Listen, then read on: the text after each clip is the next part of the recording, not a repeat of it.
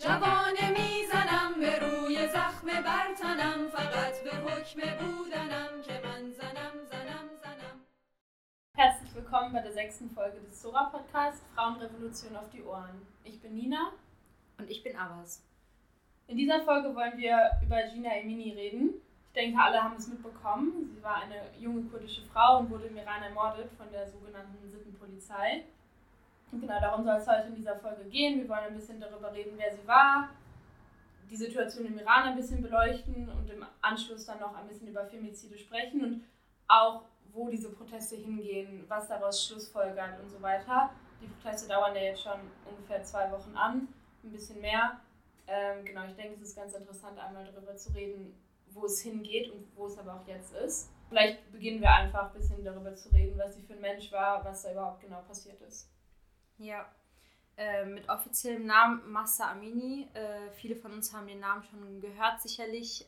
Eigentlich eine Kurdin, äh, die auch den Namen Gina Emini trug. Sie ist am 13. September mit ihrem Bruder und einigen aus ihrer Familie unterwegs gewesen. Und ähm, ja, so wie du es schon gesagt hast, griff die Sittenpolizei ein. Und ähm, eine Situation, die wir eigentlich auch aus, der, aus dem Iran kennen, dass immer wieder äh, Momente äh, aufkamen, in denen äh, Frauen ihren Kopftuch nicht so getragen haben, wie die islamische Regierung das wollte. Und ähm, ja, da ging es auch um ähm, Gina und um äh, ihr Kopftuch und der Bruder und sie wehrten sich auch gegen die Sittenpolizei. Im Endeffekt haben sie äh, auf sie eingeschlagen und sie mitgenommen äh, mit der Begründung, sie hätte unangemessene Kleidung an. Einige Stunden später kam die Nachricht bei der Familie an, dass sie im Koma liegt. In dem Polizeiauto saßen andere Frauen, die später auch der Familie berichteten, dass äh, Gina in dem Auto brutal geschlagen wurde. Und drei Tage später, am 16. September, kam die Nachricht, dass äh, Gina im Krankenhaus in Teheran äh, gestorben ist. Äh, ja, das hat viele erschüttert. Es sind Massenproteste gefolgt, über die wir ja gleich auch nochmal reden werden. Die Familie durfte äh, den Leichnam nicht genau inspizieren. Äh, es war auf jeden Fall eines der Momente, wo klar wurde, dass äh, die Regierung versucht, etwas zu verschleiern. Und ähm, die Beerdigung sollte nicht öffentlich äh, gehalten werden. Ähm, die äh, Regierung griff ein während der Beerdigung. Äh, aber die Familie, aber auch viele, die sich solidarisch zeigten, wehrten sich dagegen und haben an der Beerdigung teilgenommen. Ähm, genau. Ja, interessant finde ich da ein bisschen zu sehen, dass es ja dargestellt wurde, als wäre sie von vornherein krank gewesen und deswegen ist sie gestorben und es war quasi einfach nur Pech. Die Familie hat ja auch im Nachhinein gesagt, hey, die hatte keine Krankheiten, über die wir wussten. Und bei einer 22-Jährigen ist es eigentlich ja üblich, dass die Eltern davon wissen, irgendwie gerade wenn es eine Herzkrankheit ist. Also es sind irgendwie sehr mysteriöse Umstände, unter denen das eigentlich passiert sein soll. Aber ich denke, es ist klar, dass es Mord war, beziehungsweise halt, dass sie einfach an den Verletzungen gestorben ist. Ja, vor allem ist es auch eine bekannte Methode der Regierung, dass sie äh, Frauenmorde insbesondere versuchen zu verschleiern. Und ähm, im Endeffekt zeigt sich äh, die Versuche, de, den Leichnam zu verstecken, Menschen nicht an der Beerdigung teilnehmen zu lassen, ähm, aber auch die Aussagen der anderen Frauen, dass äh, da viel mehr drin ist als das, was offiziell wiedergegeben wird. Wir kennen es auch aus Deutschland, wir kennen es aus anderen Ländern, dass immer wieder Morde, die vom Staat verübt werden, äh, verschleiert werden. Und es ist sehr wichtig, hier einen genaueren Blick zu organisieren. Ich meine, Frauenunterdrückung ist ja auch ein, ein Teil der Mullah-Diktatur, äh, die ja politisch islamistisch ausgerichtet ist ähm, und natürlich um jeden Preis an der Macht bleiben möchte, aber auch, also Frauenunterdrückung ist eben ein Mittel. Interessant ist auch, dass eine sehr breite Bevölkerung jetzt nach dem Mord zu den Protesten aufruft. Ähm, genau, vielleicht wollen wir nochmal über die Situation im Iran jetzt sprechen. Also es gab sehr viele Proteste in den letzten Tagen, auch sehr militante, gerade Frauenproteste. Frauen sind auf die Straße gegangen, haben ihre Kopftücher verbrannt, haben sich die Haare abgeschnitten aus Protest, wurden brutal angegriffen dabei von der Sittenpolizei, aber auch vom Militär. Ähm, insgesamt wurden fast 200 Menschen, ich glaube 190 Menschen ermordet, über 8000 wurden verhaftet. Also einfach sehr viele Menschen. Äh, die Proteste folgten ja auch sehr, sehr schnell. Innerhalb von wenigen Stunden wurden Proteste organisiert. Wir wissen ja mittlerweile auch, äh, dass in über 146 Städten die Proteste stattgefunden haben. Äh, es gab einen Weltrekord in der Geschichte von Twitter mit über 100 Millionen Tweets. Ähm, das ist ein, ein Maß, das es eingenommen hat, auch in einer sehr, sehr schnellen Zeit. Und was wir hier sehen, ist, dass äh, die Proteste vor allem in Röschilat angefangen haben, im, äh, in Ostkurdistan, das ist äh, Nordwesten des Iran, und ähm, von dort sich im gesamten Iran, aber auch dann weltweit äh, mit solidarischen Protesten unterstützend äh, weitergegangen ist. Ähm, die äh, Frauen in Kurdistan sind seit vielen Jahrzehnten in einem aktiven Widerstand gegen äh, islamische und faschistische Kräfte. Und gegen die Mullah-Diktatur haben wir noch einmal gesehen, dass die Frauen diejenigen sind, die ähm, ja, den Funken für den Aufstand äh, geschaffen haben. Ähm, und die nationale Befreiung äh, von Kurdistan ist auch ein Thema, was hier mit einspielt. Also es ist zwar der Frauenmord äh, an Gina, ähm, mit dem sich auch viele Frauen äh, solidarisiert haben und somit auf die Straßen gegangen sind.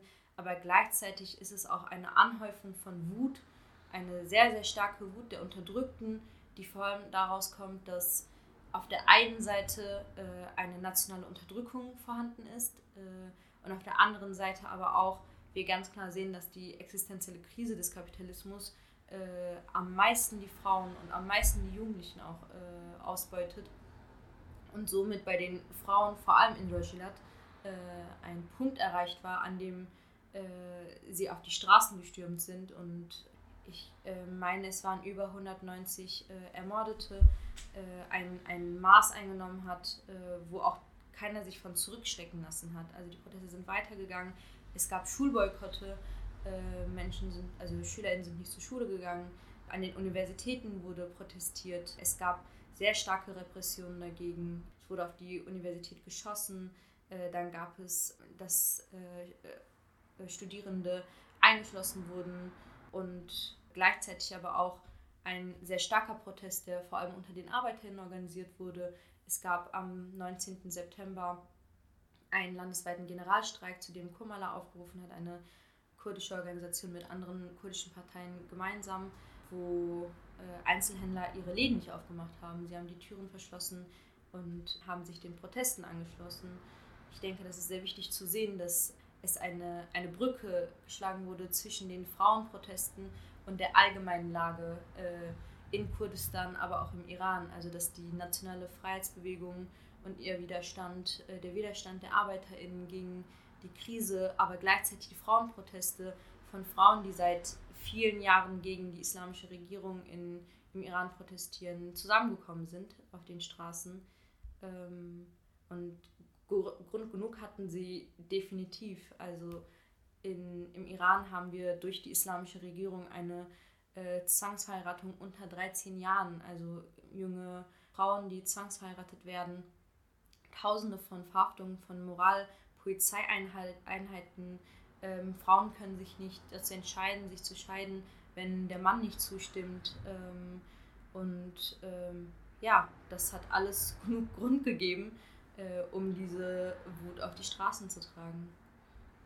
Ja, zusätzlich zu der Unterdrückung, die die Frauen dort erleben, kommt ja jetzt eben die wirtschaftliche Krisensituation. Das ist sehr angespannt, weil die Preise natürlich auch da wie überall auf der Welt steigen.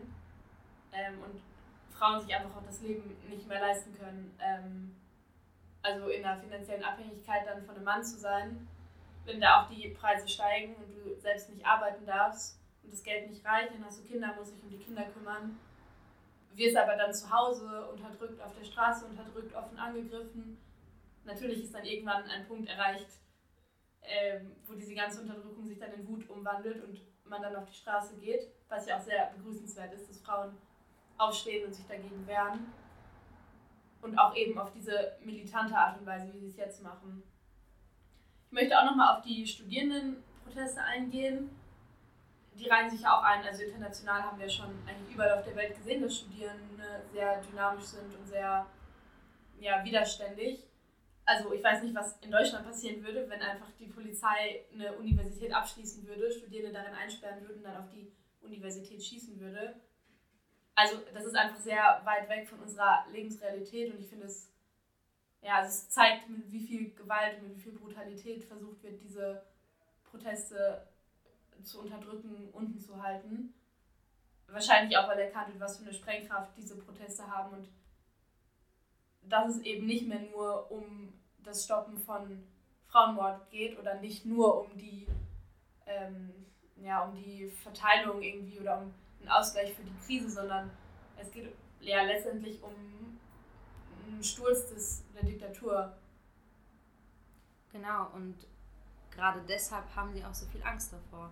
Äh, wir sehen, dass äh, jetzt im Nachhinein, nachdem 8000 Menschen verhaftet wurden, ähm, Spezialgerichte eingeleitet werden, dass äh, die Regierung neben ihren so oder so bestehenden faschistischen Gesetzen jetzt noch einmal eine Sondersituation äh, schafft, in der sie äh, jeden äh, verurteilen möchte, der auch nur äh, daran denkt, sich damit zu solidarisieren. Also sie haben Erklärungen rausgebracht, wo es ihnen besonders auch darum geht, dass wenn Menschen sich solidarisch erklären, ähm, egal auf welche Art und Weise, dass sie genauso ver, äh, verurteilt werden. Äh, die Journalistin, die von Gina Emini berichtet hat, äh, Nilufar Hamidi, wurde auch verhaftet. Also wir sehen, dass auch ganz klar versucht wird, dass die Informationen nicht an die Presse äh, gelangen, nicht in die Öffentlichkeit gelangen, ähm, aber gleichzeitig auch Verbände international, die ähm, gerade dieses Potenzial darin sehen, was Öffentlichkeitsarbeit ausmacht und versuchen aus anderen Orten und Bereichen auch zu unterstützen. Ähm, beispielsweise gibt es sehr, sehr starke Solidaritätsaktionen äh, in äh, Rojava.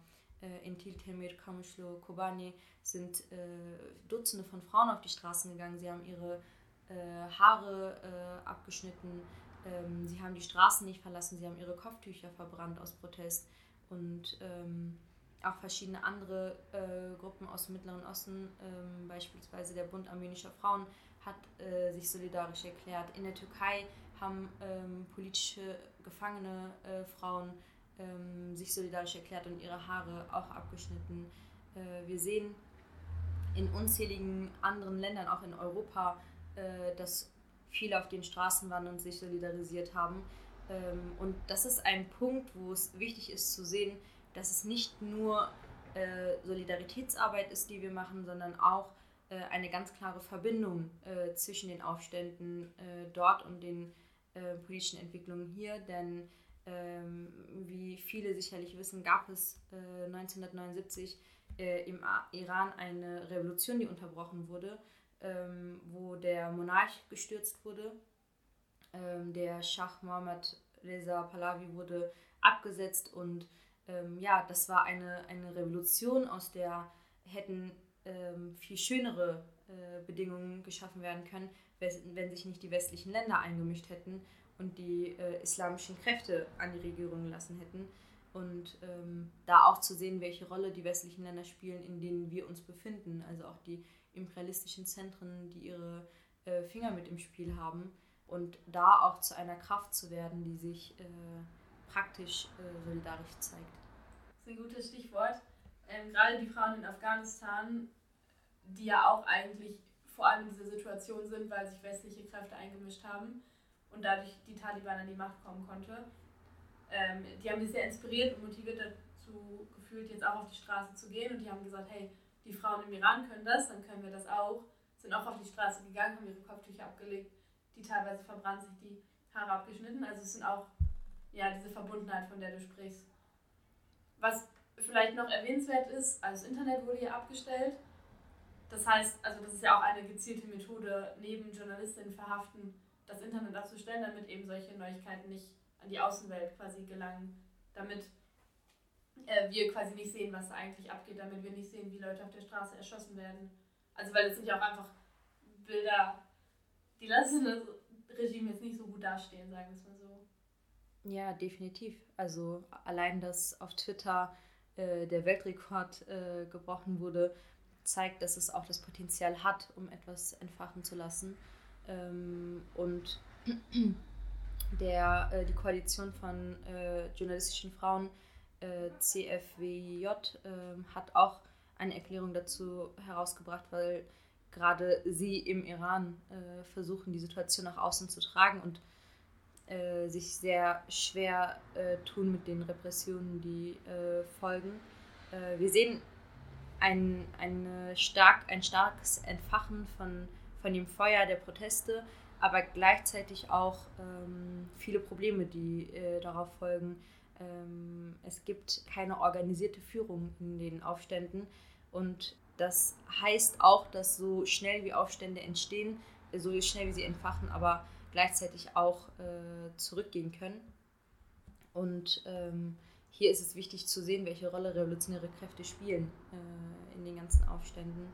Ich denke, wir können auf drei äh, Aspekte eingehen, die wir äh, in diesem Aufstand sehen. Das eine ist, dass wir definitiv im 21. Jahrhundert der Frauenrevolution uns befinden und ähm, Frauen an verschiedenen Orten der Welt eigentlich gerade ein Bewusstsein äh, für geschlechtliche Gleichberechtigung schaffen und ähm, dafür auf den Straßen sind. Und das unter Bedingungen, die äh, nicht leicht sind. Also unter faschistischen Bedingungen für geschlechtliche Gleichberechtigung zu kämpfen, heißt nun mal, dass du dein Leben riskierst. Und äh, ja, das nehmen sie in Kauf, weil sie keine Zukunft sehen, die ihnen auch die ähm, kapitalistischen Länder bieten können. Und gleichzeitig aber auch sehen wir, dass die Krisen und Kriege Frauen besonders stark treffen, wie wir es gerade schon hatten. Und ähm, der Widerspruch zwischen Klassen und Geschlechtern äh, miteinander einhergehen ähm, und das dazu führt, dass ein organisiertes Bewusstsein geschaffen werden muss in den Aufständen, um diese Reaktion, die folgt, auch weiterführen zu lassen, auch gegen die Krisen und Kriege, die sich gerade äh, zuspitzen. Ähm, aber ich denke, es ist auch wichtig zu sehen, dass äh, der, die Aufstände in Deutschland angefangen haben und sich dann entfacht haben. Äh, also, dass wir im Klaren darüber sind, dass wir keine Freiheit in äh, der Türkei, in Syrien, im Irak, aber auch im Iran äh, schaffen können oder auch überhaupt nur davon reden können, äh, ohne eine kurdische äh, Befreiung, eine, eine Kurdistan-Revolution äh, zu vollbringen. Und ähm, ja, da zu sehen, dass die dynamischste Kraft bei den Frauen ist. Also wir sprechen von einem Frauenaufstand äh, mitten im Mittleren Osten äh, in einer äh, islamischen Diktatur. Äh, und ich denke, dass das auch ein Punkt ist, der, aus dem wir viel lernen können, aber auch gleichzeitig viel Hoffnung schöpfen können. Ja, ich würde auf den Punkt Organisation und Führung nochmal eingehen. Also ich stimme dir bei den anderen Punkten komplett zu. Gerade das, also sieht man ja in der Geschichte vom Iran, es gab immer wieder kleinere Aufstände, die zum Teil auch ein bisschen größer wurden. Aber es hat ja nicht zu einer tatsächlichen langfristigen Veränderung oder sogar einer Revolution geführt.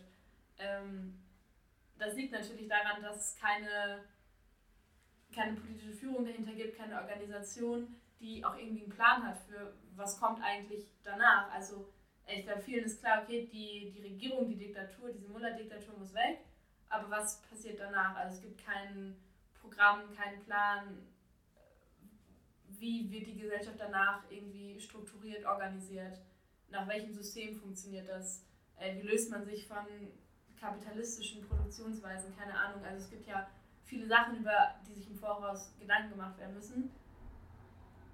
Und es ist, also es ist super schön zu sehen, wie viele Menschen auf der Straße sind und auch was für eine breite Bevölkerung zu den Protesten aufruft, dahin geht.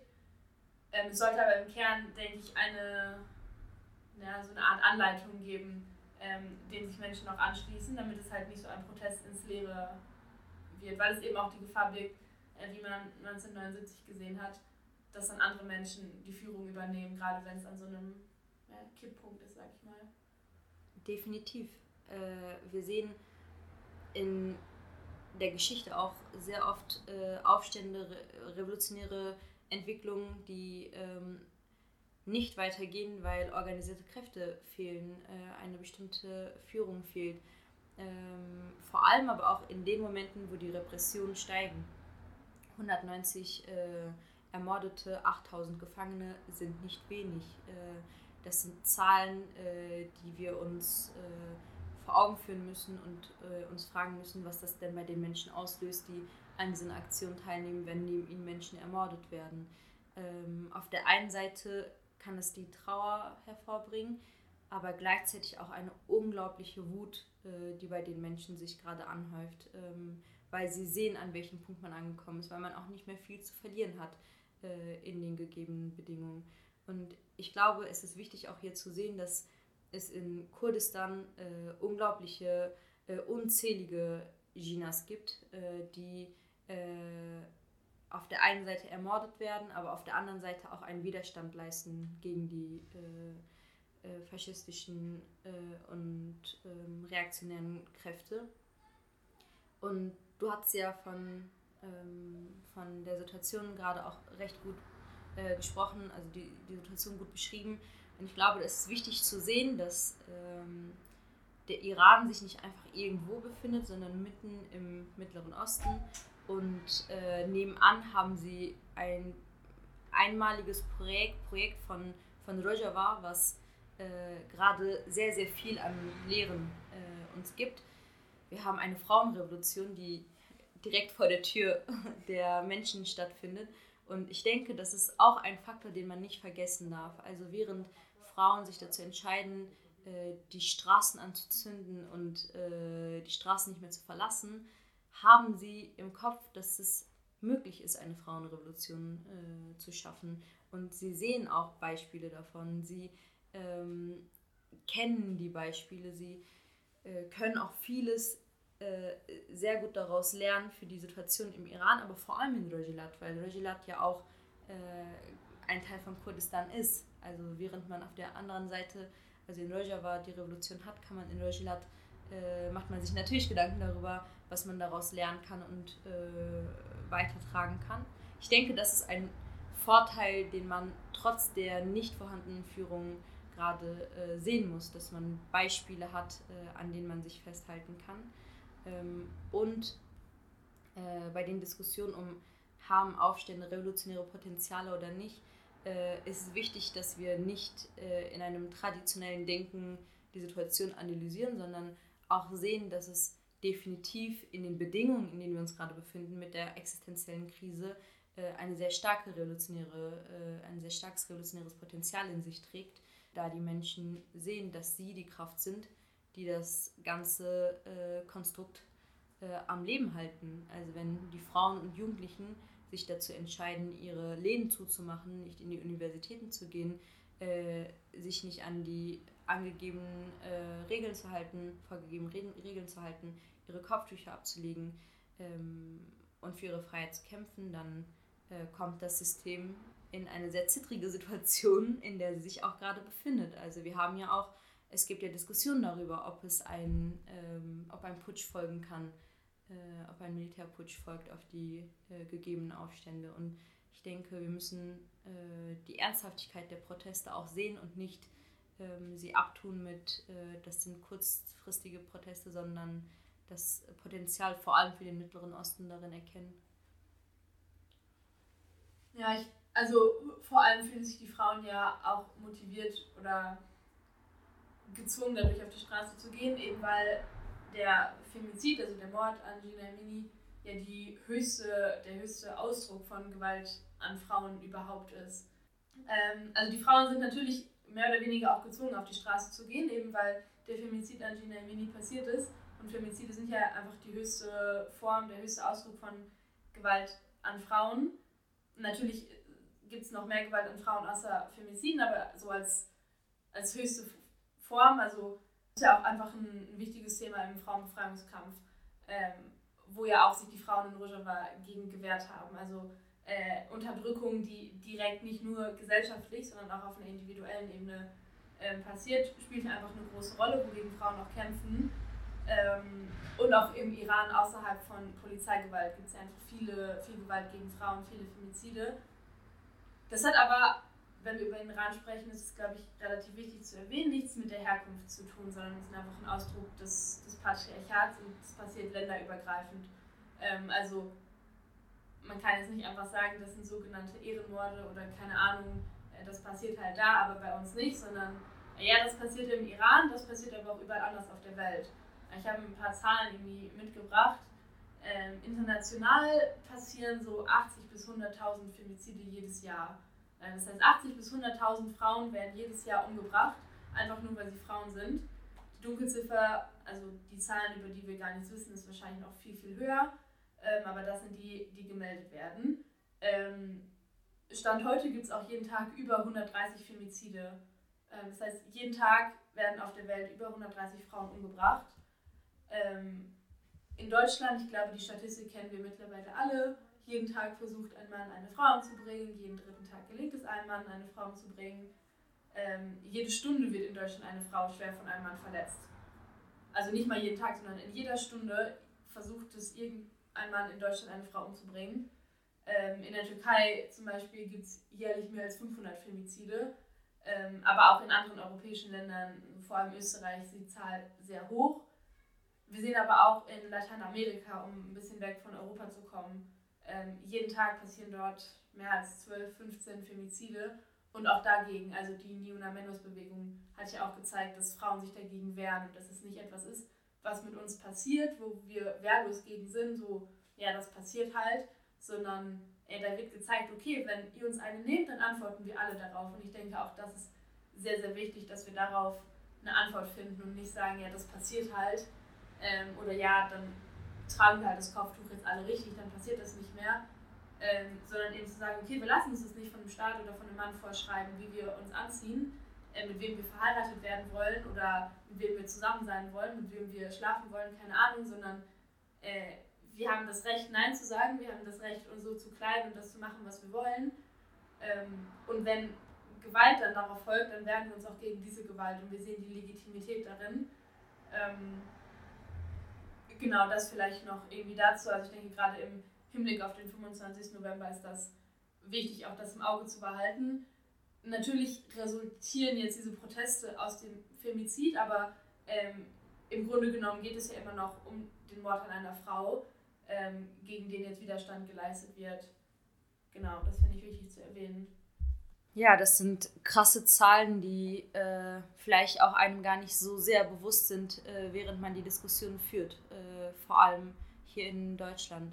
Ähm, Im Hinblick auf den 25. November, den du ja auch schon genannt hattest, ist es wichtig, äh, dass wir die Proteste im Iran sehen, ähm, in Afghanistan, in verschiedenen anderen äh, Ländern, ähm, aber auch im, äh, in Lateinamerika, die Frauen, die auf den Straßen sind und uns ja, berechtigterweise fragen, wie wir hier die ähm, praktische Arbeit weiterführen sollten, was es für uns heißt, äh, solidarisch zu sein, was es für uns heißt, Lehren daraus zu ziehen, ähm, wie unsere Arbeiten hier aussehen sollten. Ich denke, es ist wichtig, ähm, die Diskussion auch mit so einer Perspektive zu führen und ähm, immer wieder vor Augen zu führen, äh, welche Schlussfolgerungen wir daraus ziehen. Ja, insbesondere sollten wir uns als RevolutionärInnen auf jeden Fall nicht mit irgendwie kleinen Reformen zufrieden geben. Ähm, es gab auch schon jetzt ein paar Berichte aus dem Iran, dass ähm, dann quasi ein Auge zugedrückt wurde, wenn Frauen ihr Kopftuch nicht richtig getragen haben und das dann als Erfolg gewertet wird. Äh, also ja, natürlich ist es gut, oder jede Frau, die nicht verhaftet wird, das ist erstmal gut. Jede Frau, die nicht ermordet wird, ist erstmal gut, aber das sollte ja kein Anspruch sein, den wir an uns haben.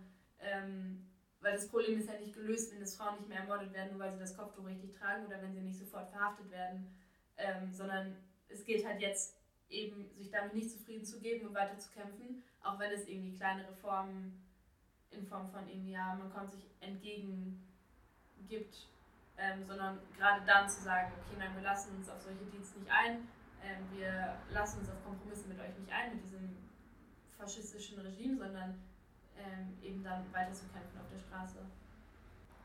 Genau, es ist wichtig, auch vor Augen zu führen, dass äh, die Situationen, in denen die Regierung in Anführungsstrichen ihre Augen zudrückt, äh, von denen du berichtet hast, äh, das ganze gesamte Problem nicht auflösen werden. Äh, wir haben immer noch Dutzende von Frauen, die äh, aufgrund ihrer nationalen Zugehörig Zugehörigkeit äh, unterdrückt werden, weil sie Kurdinnen sind, unterdrückt werden, ähm, Identität nicht, nicht äh, existierend äh, gesehen wird. Wir haben unzählige von Frauen, die ausgebeutet werden als Arbeiterinnen, äh, die in der Krise gerade am meisten leiden, äh, die Gewalt, die in den Krisensituationen sich gerade verschärft hat, ähm, ist, hat ein Maß eingenommen, äh, was wir nicht akzeptieren können. Also dann ist es eine Situation, in der äh, ein Auge zugedrückt wird, aber die grundsätzliche Unterdrückung der ähm, islamischen und faschistischen äh, Mullah-Regierung äh, wird dadurch nicht verschwinden.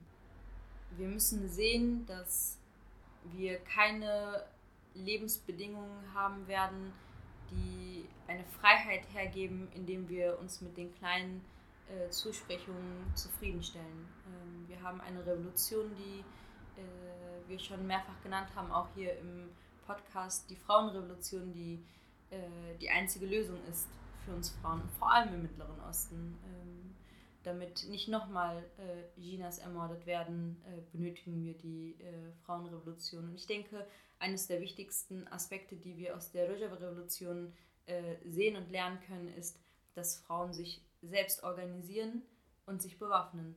Ähm, sie haben gegen den IS, aber auch gegen die faschistische Türkei äh, sich bewaffnet, haben ihre eigenen ähm, Selbstverteidigungseinheiten äh, gegründet. Wir haben die Frauenverteidigungseinheiten der JPG. Äh, es gibt äh, organisierte Frauenräte. Ähm, und ich denke, dass wir sehen oder erkennen müssen, dass die Selbstverteidigung der Frauen legitim ist. Ähm, sei es hier in Deutschland auf den Straßen, wenn eine Frau sich verteidigt, ähm, oder eine äh, andere Frau im Iran, die ihr Kopftuch ablegt, oder eine andere Frau, die die Waffen nimmt und in Rojava kämpft. Ähm, all sie leisten Widerstand und verteidigen sich selbst. Ich denke, dass wir vor allem durch diese organisierte Kraft und die äh, selbstorganisierte äh, Verteidigung wirklich viel lernen können und ähm, Lehren ziehen können. Äh, wir haben äh, die Parole Jinjian Azadi sehr, sehr viel gerufen in den letzten Tagen auf den Straßen, auf den, äh, in den Gassen äh, im Iran, in Kurdistan, in Europa überall äh, hat man die Klänge der Frauen äh, gehört. Ich denke, äh, dass das der Punkt sein sollte, wo wir ähm, uns äh, vor Augen führen, dass wir nur äh, eine Befreiung von Frauen schaffen werden, wenn wir uns organisieren, äh, wenn wir uns verteidigen und das auf internationaler Ebene. Vielleicht zum Ende noch. Ähm, wie gesagt, im Hinblick auf den 25. November ist es halt sehr wichtig, dass wir diesen Tag den Tag gegen Gewalt an Frauen zum Anlass nehmen, besonders da auf die Straße zu gehen, ähm, aber auch an jedem anderen Tag ähm, gegen Gewalt an Frauen bereit sind, auf die Straße zu gehen ähm, und eben dem eine Antwort zu geben. Ähm, Ende Oktober gibt es aber in Berlin auch noch eine Großdemonstration am 29.10. Ähm, Im Mai ist eine geflüchtete Frau aus Afghanistan auf offener Straße ermordet worden. Ähm, China wird aber auch eine Rolle spielen. Es gab vergangene Woche einen weiteren Femizid in Berlin, ähm, zu dem es dann auch eine Solidaritätsdemo gab. Und während die Demo an dem Haus vorbeigezogen ist, wurde eben in diesem Haus ähm, eine Frau ermordet. Also es ist schon sehr perfide, dass irgendwie während da eine Demo vor dem Haus langläuft, die sich eben gegen Gewalt an Frauen, gegen Femizide wehrt, äh, dass dann dort ein weiterer Femizid passiert. Ähm, genau, deswegen gibt es Ende Oktober eine große Demo. Ihr seid alle herzlich eingeladen, nach Berlin zu kommen, euch daran zu beteiligen und auch da vor dem 25. November schon einmal laut zu werden und zu sagen, hey, nee, das nehmen wir nicht hin. Es kann nicht sein, dass Frauen weiter ermordet werden, nur weil sie Frauen sind, weil sie sich trennen wollen, weil sie nicht der Kontrolle des Mannes irgendwie, weil sie sich dem nicht beugen wollen. Das ist der einzige Weg, durch den wir irgendwie Gewalt an Frauen tatsächlich verhindern können, äh, indem wir gemeinsam auftreten, uns gemeinsam organisieren und dann organisiert dagegen kämpfen. Gina und alle weiteren Frauen, die ermordet wurden, sind äh, nicht vergessen. Jinjia Nazadi. جوانه میزنم به روی زخم برتنم فقط به حکم بودنم که من زنم هم رویم و